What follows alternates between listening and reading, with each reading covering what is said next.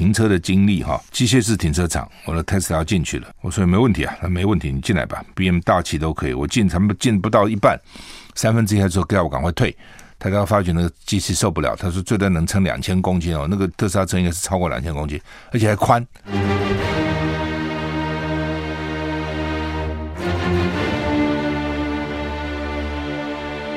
赵少康时间，吃喝玩乐骂，和我一起快意人生。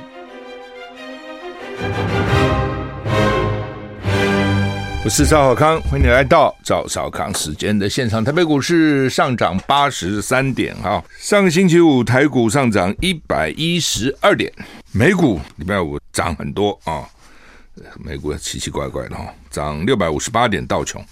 二点一五个百分点，美股还没什么涨的道理哈。纳斯达克呢，一点涨一点七九个百分点，S M P 五百涨一点九二个百分点，非常强体。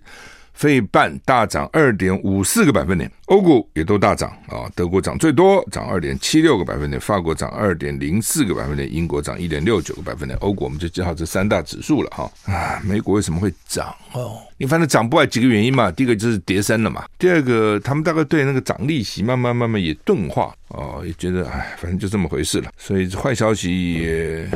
反正就是这样吧啊！另外，他们好像觉得说不会那么凶哦，涨到时候不会那么凶啊。反正就各种揣测揣测了。反正礼拜五它就大涨就是了哈。那今天七月十八号，天气怎样呢？因为受到西南风的影响哈，呃，热了热了哈。昨天晚上也半夜很热哈，昨天半夜清晨四点我就被热醒。呃，北因为冷气开三个钟头，设三个钟头，所以 三钟头半夜热醒了。那我们那个狗赵吉也热醒了，它也起来了。大台北地区哈，还有华东纵谷有三十七度高温发生的几率，东南部有焚风发生的几率。今天温度北北极二七到三十六度。降雨几率不高，十到二十。桃竹苗二十八到三十五度，降雨降雨几率更低，零到十八。中彰投、云嘉南都是二十到三十四度，二六到三十四，降雨几率大概都四十帕以下，二十到四十。高屏二七到三十四度，降雨几率二十到五十。宜兰二七到三十四度，花莲二七到三十二度，降雨几率都是十帕。台东二七到三三度，降雨几率零；外岛二六到三十二度，降雨几率零到十。所以呢，西海岸是比较热了啊，而且是北部最热。北部因为盆地哈，有的时候它这个地形，所以你看花东纵谷这就热，有没有？哦，北部有的时候因为地形啊，不过云嘉南好不到哪里去了哈，最高都三十四度，就是不不是三十三五，就是三十六。有时候那个体感温度超过四十几度啊。欧洲也今天热得要死，大陆很惨。我看前几天看最高都到四十四度了啊，所以你就知道全世界都热，这叫做极端气候了。哦，现在真的是气候越来越暴力啊，真的是极端气候啊，热呢就更热，冷呢就更冷，这怎么回事？真的是这样。那当然也有人讲说我们人自己自己搞的嘛，啊，自己搞的，反正啊很热了哈，还要热多久？现在七月，通常八月还会热嘛，七八月大概是最热的吧。哦，九月有时候还是会热啊，甚至还遇到十月都有可能哈。明天十九号我们是会受到太平洋高压影响哈，还是热哦，还是热。沿海比较有较强的阵风要注意哈。热浪袭英国哦，英国发这个高温红红色高温警报哈，恐怕飙不出破四十度，怎么那么高呢？台湾都没那么高哈。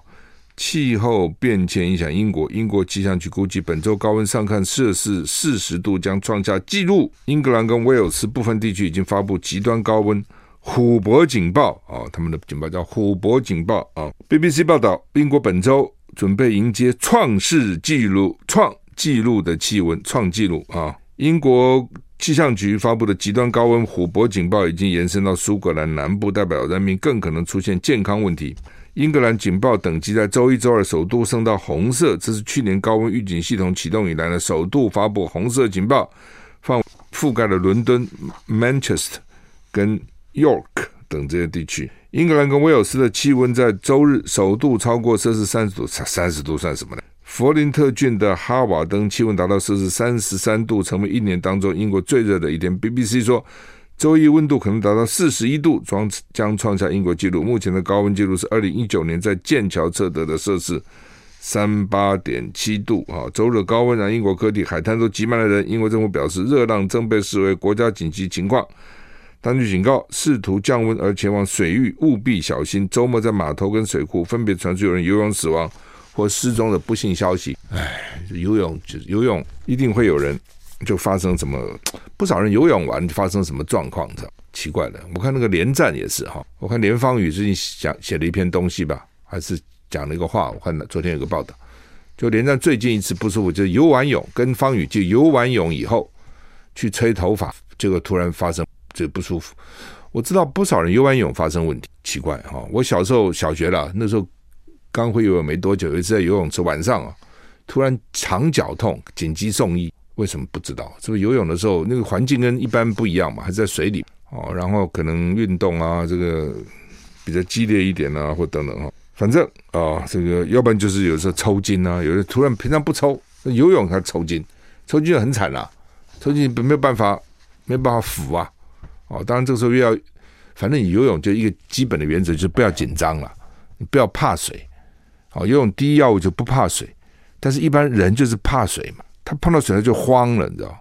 慌了以后，其实人你本身不怕水，你放松，他是会浮起来。哦，要不然就自救。这游泳池就是，反正你觉得不对了，你就闭住呼吸，然后有底嘛。你碰到底的时候，你踩一下，水有浮力，让你很快就咻弹上来。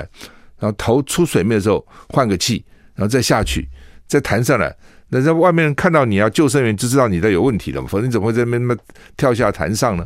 但是你这个时候你就不会憋死，不会溺死了，不会没有气啊。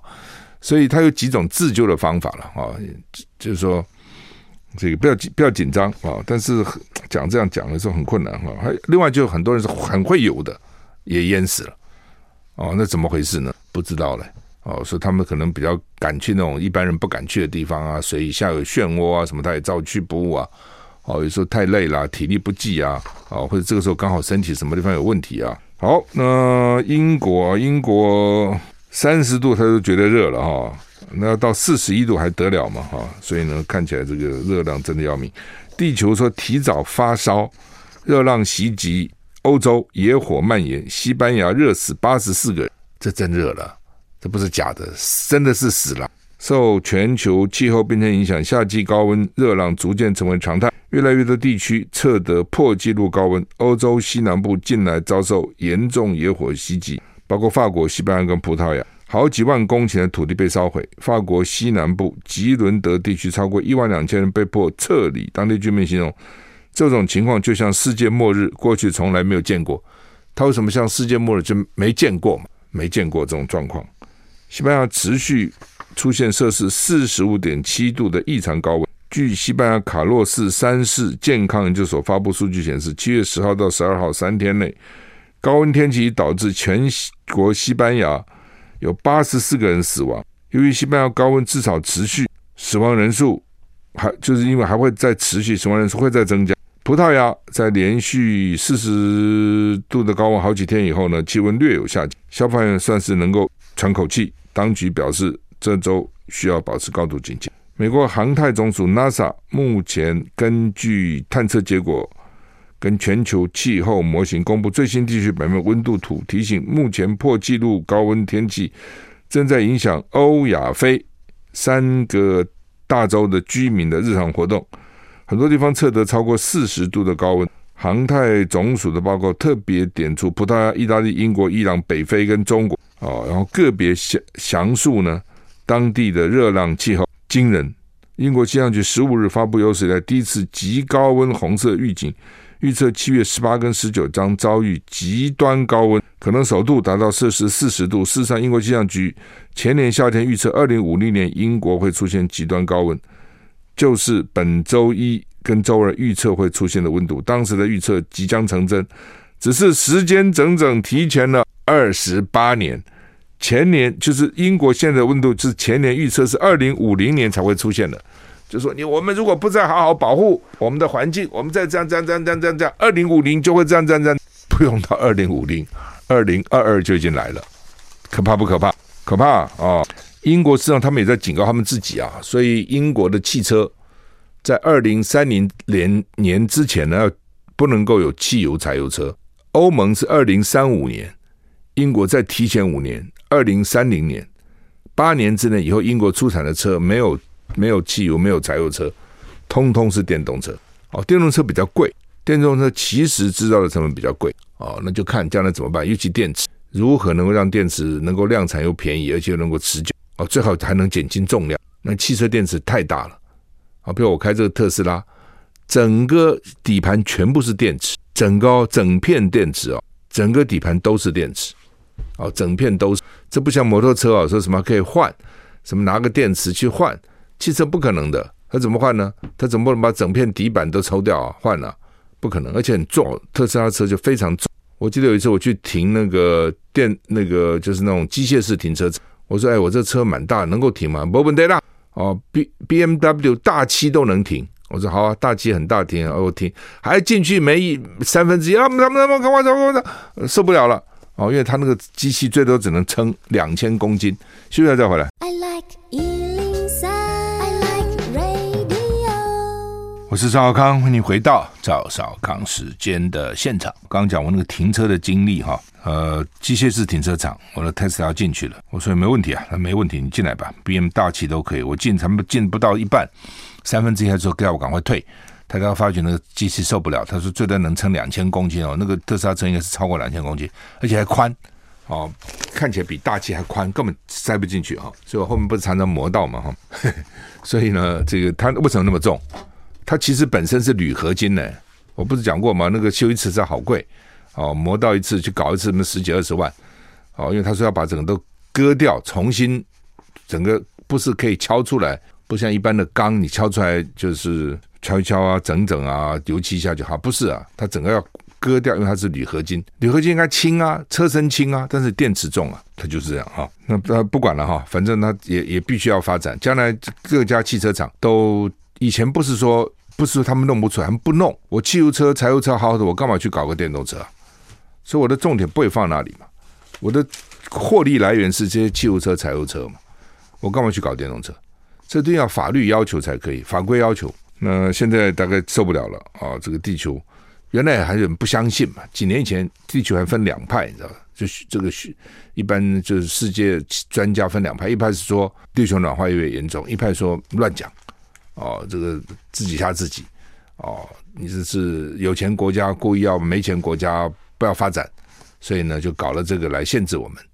哦，你要限制我们就给钱哦，类似这样讲了很久了哦，几十年了。那慢慢慢慢，好像感觉是真的了。因为有些时候有些理论呢也不见得。全世界有一半的二氧化碳呢，照理讲，现在的二氧化碳在大气里面比现在多的多一倍的。那为什么没有那么多呢？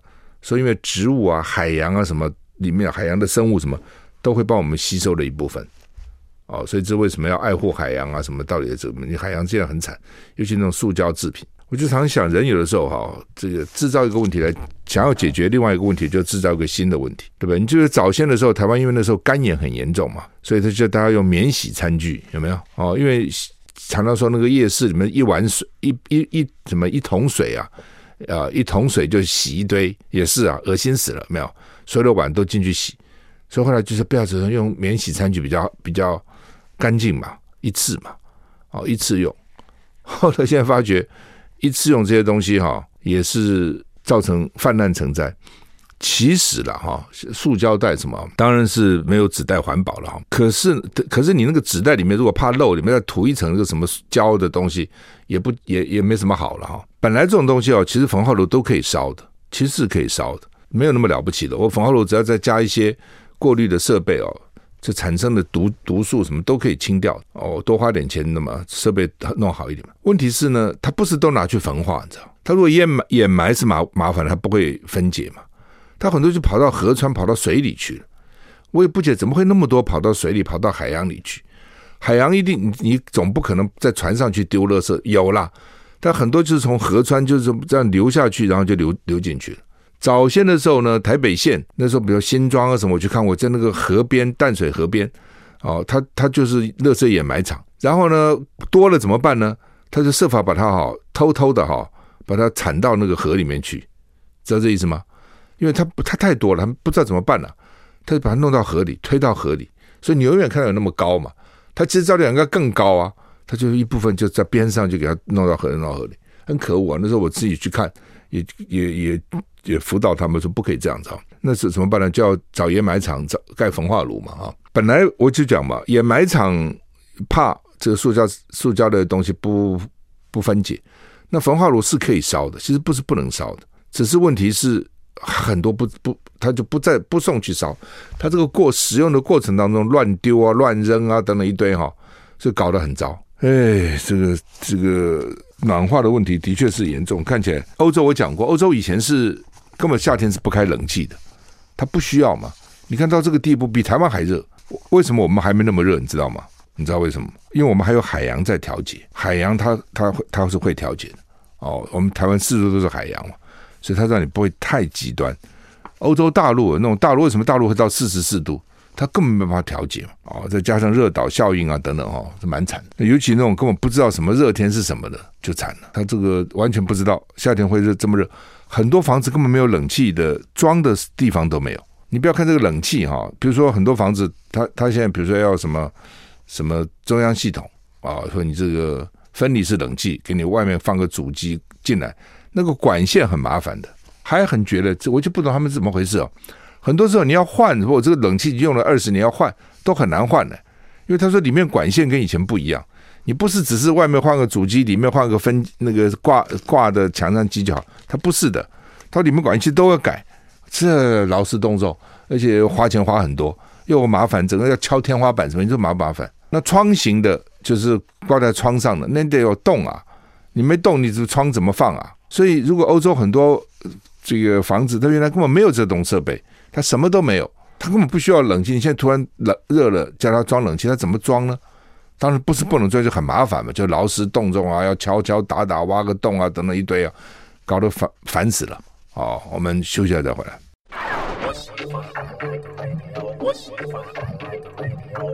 我是赵小康，欢迎回到赵小康时间的现场。欧盟说俄罗斯经济将严重衰退哦，因为呢西方的制裁逐渐有效了。我相信哦，这一必然嘛。那个西方这样的制裁哈，你说呃怎么会没效呢？当然是会有效了哈。只是就是说你你对俄罗斯当然有效，可你世界也因此付出代价嘛哦，而且你已经看到了。呃，对俄罗斯来讲呢，他也还好。反正普丁总总理干完干总统，对不对？反正就准轮着干。他修了线可以干到二零三五年，现在才二零二二，还可以有十三年时间可以干。我看谁也干不了他。问题是你拜登自己惨了，你要有时候要衡量衡量你的条件跟他是不一样的。就 是说他无所谓啊，他就算经济惨一点，而且他可以把它转化成的民族主义啊，对不对？大家要束紧腰带哦，同甘共苦。为什么？这是外国坏，制裁我们。哦，等等等等，哦，把那个这个势力已经推到我们家门口来了，叫他们挺他不停，所以我们这一仗非打不可，不打的话呢，我们将来呢绝子绝孙，哦，整个国家都完蛋，整个民族都完蛋了，等等等，他一定会讲这些嘛，哦，搞不好还更加团结。问题是西方就不一样了，对不对？你西方国家，你你比如说美国，你怎么去讲说，那远远俄罗斯跟乌克兰，我们去管他干嘛呢？你要去管他，就搞得我们这油价涨这么多。粮食涨这么多，九九点一趴，六月的那个 CPI 物价指数涨九点一趴，讲这么重，四十年来没有这么高过。怎么别人当总统没有这样？怎么到了你当总统就变这样了？你说那那个川普就累积下来，问题是川普说没这样啊，什么累积不累积？反正到你这是这样啊。哦，那不是你去支援乌克兰吗？不是你去阻碍俄罗斯的这个油油外销吗？哦，那不造成这样的结果吗？那么他马上十一月就要期中选举了，压力很大。所以你其实你，哎，就是美国这些总统也不真不像说讲的那么烂了哈。其实讲实话哈，你仔细看啊，他有他的道理啦。哦，只是政治的东西哦，有时候没有什么道理可以讲，知道？反正摊到你身上啊，就你就概括承承受吧。比如川普来讲，对不对？川普他要跟老共哦说要要算账啊，他也没错，因为他的。外销的逆差太大了，那他当然希望能够平衡嘛。他这个目标没错，只是方法可能有问题。加税这个方法可能有问题啊，就是说他一年被老公赚去大陆赚去四千亿美金呢，谁受得了啊？啊，所以他他想要平衡贸易嘛。那他说这些国家什么德国啦、北约啦、韩国啦、日本啦等等，都靠他来防卫自己。那你们要自己防卫自己，那有错吗？也没错啊。当我美国世界独强，你们都很弱，比如说二次世界打完，你德国被打的这个满目疮痍，日本呢也是打民穷财尽。这个时候说好，欧洲我给你搞个马歇尔计划，那日本呢我来帮助你，美元也没错，我有钱嘛，我帮助你嘛。而且帮助你，同时我也可以让自己壮大，影响力也增强，也没错。那现在我没钱了，那怎么办呢？我只好只好减少，让你自己照顾你自己啊。你是这有错吗？这 也没错啊。哦，那但是问题就是，它结果可能就是你你必须要承担的嘛。哦，你说川普他的错就是不应该叫大家不戴口罩来笑这个武汉病毒，但是呢，他也花了一百亿美金去发展疫苗，哎，疫苗从来没有这么快能够出来的。一年之内就出来了，凭良心说，是川普的功劳。一百亿美金先给很多厂商，先给你去研究，这很大的手笔啊。换句话，为什么？因为他就是说，我不戴口罩，你们不用戴口罩。但是那你要给我什么？我不给你口罩，那你给我什么？我给你疫苗。所以他为什么这样拼命去发展？哦，所以真的疫苗，你平常心说要感谢川普，但是老美感不感谢他？不会感谢的。政治是这样，没有什么感谢的，你本来就该做的。那到了拜登啊，不想跟川普一样这个单打独斗，川普的字都是喜欢单挑嘛。那拜登就想打个群架，你说有错吗？也没错。有没有效果呢？其实也是有效的。你说北约原来北约都奄奄一息，快垮了，哎，这一弄，北约又又团结起来了，美国影响力又大了。所以你在外交上，你说拜登错了吗？其实也没错。最近跑到中东去，他也想把中东也串起来。在亚洲，他也想搞类似北约的这种活动，呃，这种机构，他都想啊，把世界组织起来。那这个时候呢，大家团结对抗中国跟俄国，然后呢，美国在中间扮演重要的角色，美国又不必全部靠自己出钱啊，他想的就是这个东西嘛。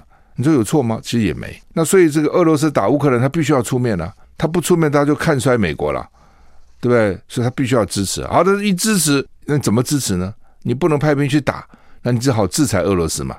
这一制裁，油价就涨了，粮食又涨了，回头又打到美国。那老美现在会不会觉得说，哎，我们总统不错哦，哦，全世界现在都团结起来对抗中国、对抗俄国，会不会这样想呢？会这样想大概不多，根本不跟你扯这个东西，对不对？就怪你啊，油价为什么涨了？通物物价为什么涨了？其实就是这样啊。所以民众看得很短了，他看不到长，他只看到我眼前都过不去，我谈什么长的呢？对不对？长期来讲，大家都挂了，都死了。什么长期？我就是眼前我最重要，我都过不了了。做生意的三点半过不去，票就要退了。今天都过不去，我还谈什么以后呢？所以就是这样，就是你那个角度不同，看的东西不同啊。那没办法了，很多时候有时候也是时也命也运也了。就搞政治经常是这样，他就是碰到这个时候了。那西方说对欧盟说对俄罗斯制裁有效的，我相信是有效的。问题只是你对他有百分之七十的效，对你有百分之三的伤，那是百分之三十。对你的影响，就可能是不是百分之三十，就是你的百分之三十的影响，对你的选举是百分之七十，他的百分之七十的影响对他的政治是百分之三十，刚好倒过来，其实就这样子。泽伦斯基开除了国安局长跟检察总长，说有内鬼，表示他情况不好了啦。他情况不好就开始内部来开始抓匪谍，国安局里面说一堆内鬼，检察官里面一堆内鬼，这搞什么鬼啊？就像那时候国民党后来打败了，就发现怎么那么多匪谍啊？哦，那匪谍看见风转舵也看呐、也会看的啦，看情况啊，休息了。I like 好，那么泽伦斯基开除了国安局长跟检察总长啊。俄乌战争二月二十号打到现在呢，快五个月了哈。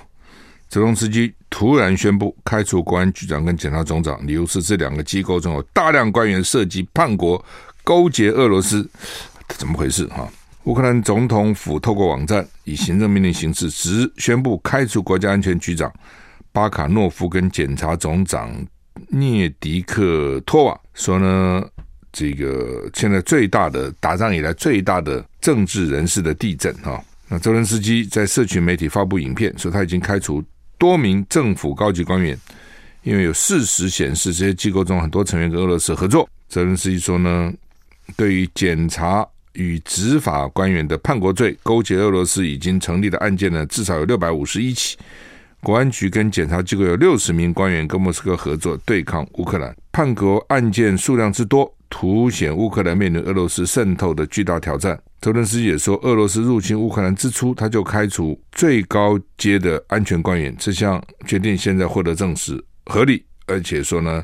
犯罪活动都有记录，已经收集到足够的证据哈。那你说中间有没有政治斗争啦？哦，或者是其他的原因，都一定会有了哈。不过俄罗斯跟乌克兰显然关系很密切嘛，原来他就是他一国的嘛。乌克兰就是苏联，对吧？又在俄俄罗斯旁边哦，所以这中间剪不断理还乱了哈。美国休斯顿公寓持枪互射，哇，这厉害！美国休斯顿一处公寓周末发生枪击事件，四人死亡，那有四人死亡。呃，民众起口角争执，互相开枪，导致三名男性当场死亡，好像会回到当时那个西部时代。另一人被送医之后呢，也死了，年龄介十六到二十五岁之间都很年轻。目击者说呢，看到包括遇害者在内几名男性在争吵之后互相开枪，案情还要调查厘清。那另外就是那个德州上次的小学，现在报告出炉了，说叫做。体制性失联，体制性失联啊！就虽然有四百个执法人员赶到现场，但是呢，没有把这个无辜的民众的性命放在自身安全上，都想到自身安全，跟没有去，我都怕，我怕你也怕，不敢去救，万一打到我怎么办？好，所以大家都怕，都怕的结果呢，就死一堆人，其实就是这样。好，今天《中国时报》、《联合报》各有两个，各有一个民调啊，《联合报》做的是台南市。这个台南市的民调哈，联合报民调中心调查的黄伟哲五十一趴，领先谢龙介的二十三趴啊。本来台南市的基本盘就蓝大于绿的，那黄伟哲是现任，而且他上次赢的不多，他上次跟高思博跟这个朱立伦的太太的哥哥高思博，好，那那个时候呢，这叫什么大舅子啊？那时候只赢了五万票，所以上次呢赢高思博赢的不多啊。当然原因也是。韩韩流的效应，我觉得上次韩流的效应是很大，在全台湾都刮起来，还有寒流效，所以上次黄伟哲只拿了四成票的，但是呃，他已经经过一任了，他每次的民调呢，对市长满不满意啊？台南市对他都还蛮满意的哈，那所以他跟谢龙介是五十一趴比二十三趴，那当然看这个民调，谢龙介要翻盘不容易哦，但是选举很难说，也不是一定没机会，因为还有四个月差不多嘛，所以呢，看你有什么招。谢龙介的招数很多了，看怎么能够能不能够打动、感动台南市民，哦，台南的选民。呃，本来那个地方其实就是很难的，哦，本来就很难。那民进党呢？呃，现在他说是做二望三抢四，什么意思？要做二望三抢四呢？呃，民进党六都里面呢，台南、高雄，他认为选情稳定。哦，这本来就是。就是民进党的这个最势力最强大的地方，台南、高雄，只是上次高雄丢了。那另外呢，台中跟新北他们是困难的，也是国民党现任的。台北市跟桃园，台北现在不是民进党嘛，所以台北市拿，如果民进党能够拿到，对他来讲当然是大胜了。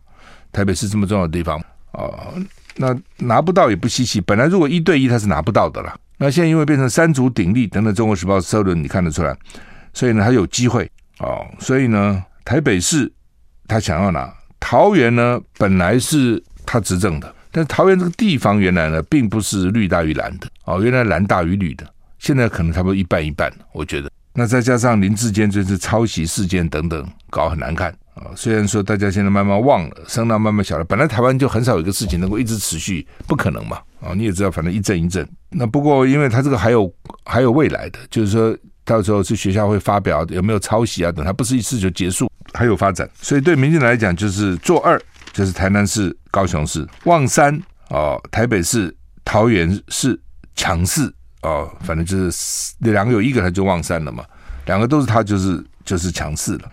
这是六都，那另外非六都有十六个县市。目前他执政的是基隆市、屏东县、嘉义县、新竹市，这是他执政的地方。那他认为宜兰、彰化、云林、嘉义市、澎湖县，他认为是有机会啊、有机会，就是国民党跟他抢了。比如宜兰，因为林姿妙最近不是检察官一直在找他麻烦嘛，一直在找他，所以他们认为这个也许可以把宜兰干掉。其他就就是像南投啊等，他认为是劣势的地方。啊，这是民进党他自己的估算啊。我们休息一下再回。我是赵少康，欢迎你回到赵少康时间的现场。台北股市现在涨一百一十点了。刚广告你听到好物在讲那个葡萄哈，很有意思哈。我记得台湾原来最早时候葡萄很难吃，其实台湾很最早时候很多水果都很难吃，或者至少不好吃。好，比如早先那个芭乐都是硬硬的，里面哦很硬很硬，那个籽很硬很硬哦，哪有好吃？哎，现在把它多好吃啊！早先很多的水果，我觉得杨桃涩涩的那个小小的杨桃，哇，现在杨桃又大颗 又多汁又甜了。葡萄也是哈。最早先的时候，台湾那个苹果也不行嘛，根本还没苹果呢。最早，那葡萄那时候也是小小颗，又酸又涩，但是 他觉得很好奇啊。这第一个水果嘛，啊，那时候也不觉得水果一定要多甜，就水果就是反正蔬菜水果嘛。你蔬菜有的人觉得好吃，有的人还觉得蔬菜难吃呢，就反正就是要吃嘛，水果啊蔬菜就吃嘛，啊，然后呃，我记得那时候我说。那还很小，在台南，然后好像在青年路，我印象那个上下坡啊，一个路旁边一个水果摊，水果摊也不水果店嘛哦，我妈就说你去买点水果吧，去买水果。我印象就买个葡萄吧，不便宜哦，哦，很很稀很稀罕嘛。然后呢，五块钱啊，那时候五块钱很大了，我就把五块钱交给那个老板啊。然后呢，等到买好以后，他说你钱呢？我这个不是给你了吗？他说你什么时候给我了？没有啊。那我也不知道是因为我小孩。他看了小孩好欺负哦，还是说他忘了？因为生意啊，有时候进进出出等等。但是我就讲说哈，我到现在为止真的没有一次，几乎没有一次是你钱过少算的，嘛都是多算的。你说总会多算少算，我们有算数有时候会算多。你小时候做那个算术题，有时候答案答案应该是五，你可能做七啊，也可能做三呐，都有可能错，对不对？那每次都是三，怎么不都从来没有做到七呢？你不是你自己想回想你你买东西，人家给你算账，如果你仔细看一下，算多了有没有算少过的呢？好像没有过，这很奇怪，对不对？好了，那也你也许可能记错啊，哦，是说我我给你说我没给啊，有可能，但是这很奇怪啊，对不对？那有没有你有没有干过是人家没给你说给了给了，好像大概不会有，我就很气啊，哦，所以从那个以后。我一辈子有一个印象，就是任买任何东西都是交货以后再给钱，绝对不要先给钱。有很多时候钱，那先钱给你，绝对不可以。所以我从那么小就已经体认这个道理，绝对是给我货我才给你钱。很多事情其实不只是买东西的，其实很多都是这样哈。呃，反正我反正一辈子遇到各种奇奇怪怪的人遇很多了。很我很年轻的时候刚从美国回来，那个时候呢，这个内湖我想买个内湖的国大代表那个宿舍。我喜欢独家独院，因为老美美国很多人独家独院。那时候在美国回来，然后在外外商公司做事，钱赚不少。就有有一个国大代表的太太，人家介绍嘛，我去看他房子，我觉得还不错，多少钱？两百九十万，不便宜啊。那个时候，好，我说好，他就我说多少钱，他就要写下来。他大概还觉得自己是国大代表的太太，所以要不好意思讲，写下来两百九。我说你让我想一个礼拜，我我决定。他说好，然后一个礼拜以后，我约约见面，我就好两百九，我愿意了。他说。我什么时候说两百九？我就把那张纸条给他看了，啊，他给我的，我说不是，是你写的啊。他说我看看，一口把它吃了，然后就说我什么时候讲过？妈，我还真的开了眼界哈！你就不承认就算了嘛，也没什么了不起嘛，就是我们也没有非要买你不可嘛，我们也没有订合约，他他把它给吃到肚子里去了，这招厉害吧？你遇过这种事情吗？你大概没遇过。我反正各种奇怪人、奇怪事遇到很多，很好笑的。好，那呃，这个国民党怎么办？哈，六都哦，国民党当然现在他也希望多拿一点嘛。哦，他希望拿回，因为新北跟台中显然国民党大概不会输啊。他希望拿回桃园跟台北了。哦，他也想把基隆拿回来。那反正就现在就拼嘛，看到底怎样哈。国民党的标，这现在的全代会主轴叫做“给人民过好生活”哈，给人民过好生活。以前我们选举就是说让小老百姓有更好的日子过，其实这样的意思了。民众要求也不多嘛，就生活过得好。中国时报头版也是他们自己做的民调哦，这都不是外面的人做，所以可靠性都蛮高的哈。他们自己做的民调呢，陈时中二十四点二，黄珊珊二十二点二，蒋万安二十三点九。几乎都在正负三的误差范围之内哦。然后呢，会不会弃保？会不会弃保？那他们还有一个调查哈，如果会被弃，如果蒋万安被弃的话，黄珊是有三十点三，蒋万安剩下十一点九，陈时中二十五点四啊，然后没决定的三十二点四。那如果弃黄，黄珊珊被弃掉了，说投蒋万安吧，那蒋万安就会变成三十二点三。那陈时中二十七，黄珊珊变七点八。那如果弃陈，他不弃陈的话呢？呃，蒋万安是二六点四，民进党变十三点六，黄珊珊变二六点五。没决定的三三点五，所以看起来没决定都差不多，就是那么啊，我觉得不会投的啦。现在跟你讲没决定什么，你他们还说每次看了就说像呃那个没决定的三十趴是未来的关键，鬼打架了。那三十趴根本不会去投，民调也不告诉你，到时候也不去投，你去投票有个七十趴就很多了，投票率就六十几趴，对不对？所以那什么没没讲的会去投，你看。弃蒋万安也是没投票率三十二点四，弃黄珊珊不表态的也是三十二点九，弃陈时中不表态三三点五，管你弃谁，那些就是三三十二三趴，基本上不会去投，哦，会的一点点哦，一点点。那换句话说，如果弃掉蒋万安的话呢，黄珊珊当选；如果弃掉黄珊珊的话呢，蒋万安当选；如果弃掉陈时中的话，黄珊珊跟蒋万是一样的，一个二六点四，一个二六点五。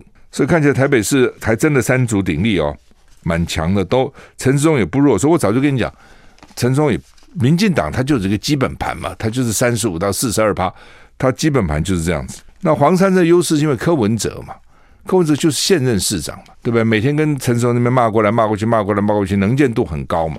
那国民党在台北市现在能见度不够高嘛？好，那么这个大概是两个两个媒体做的这个民调，给大家做参考。我们今天时间到了，谢谢你收听，再见。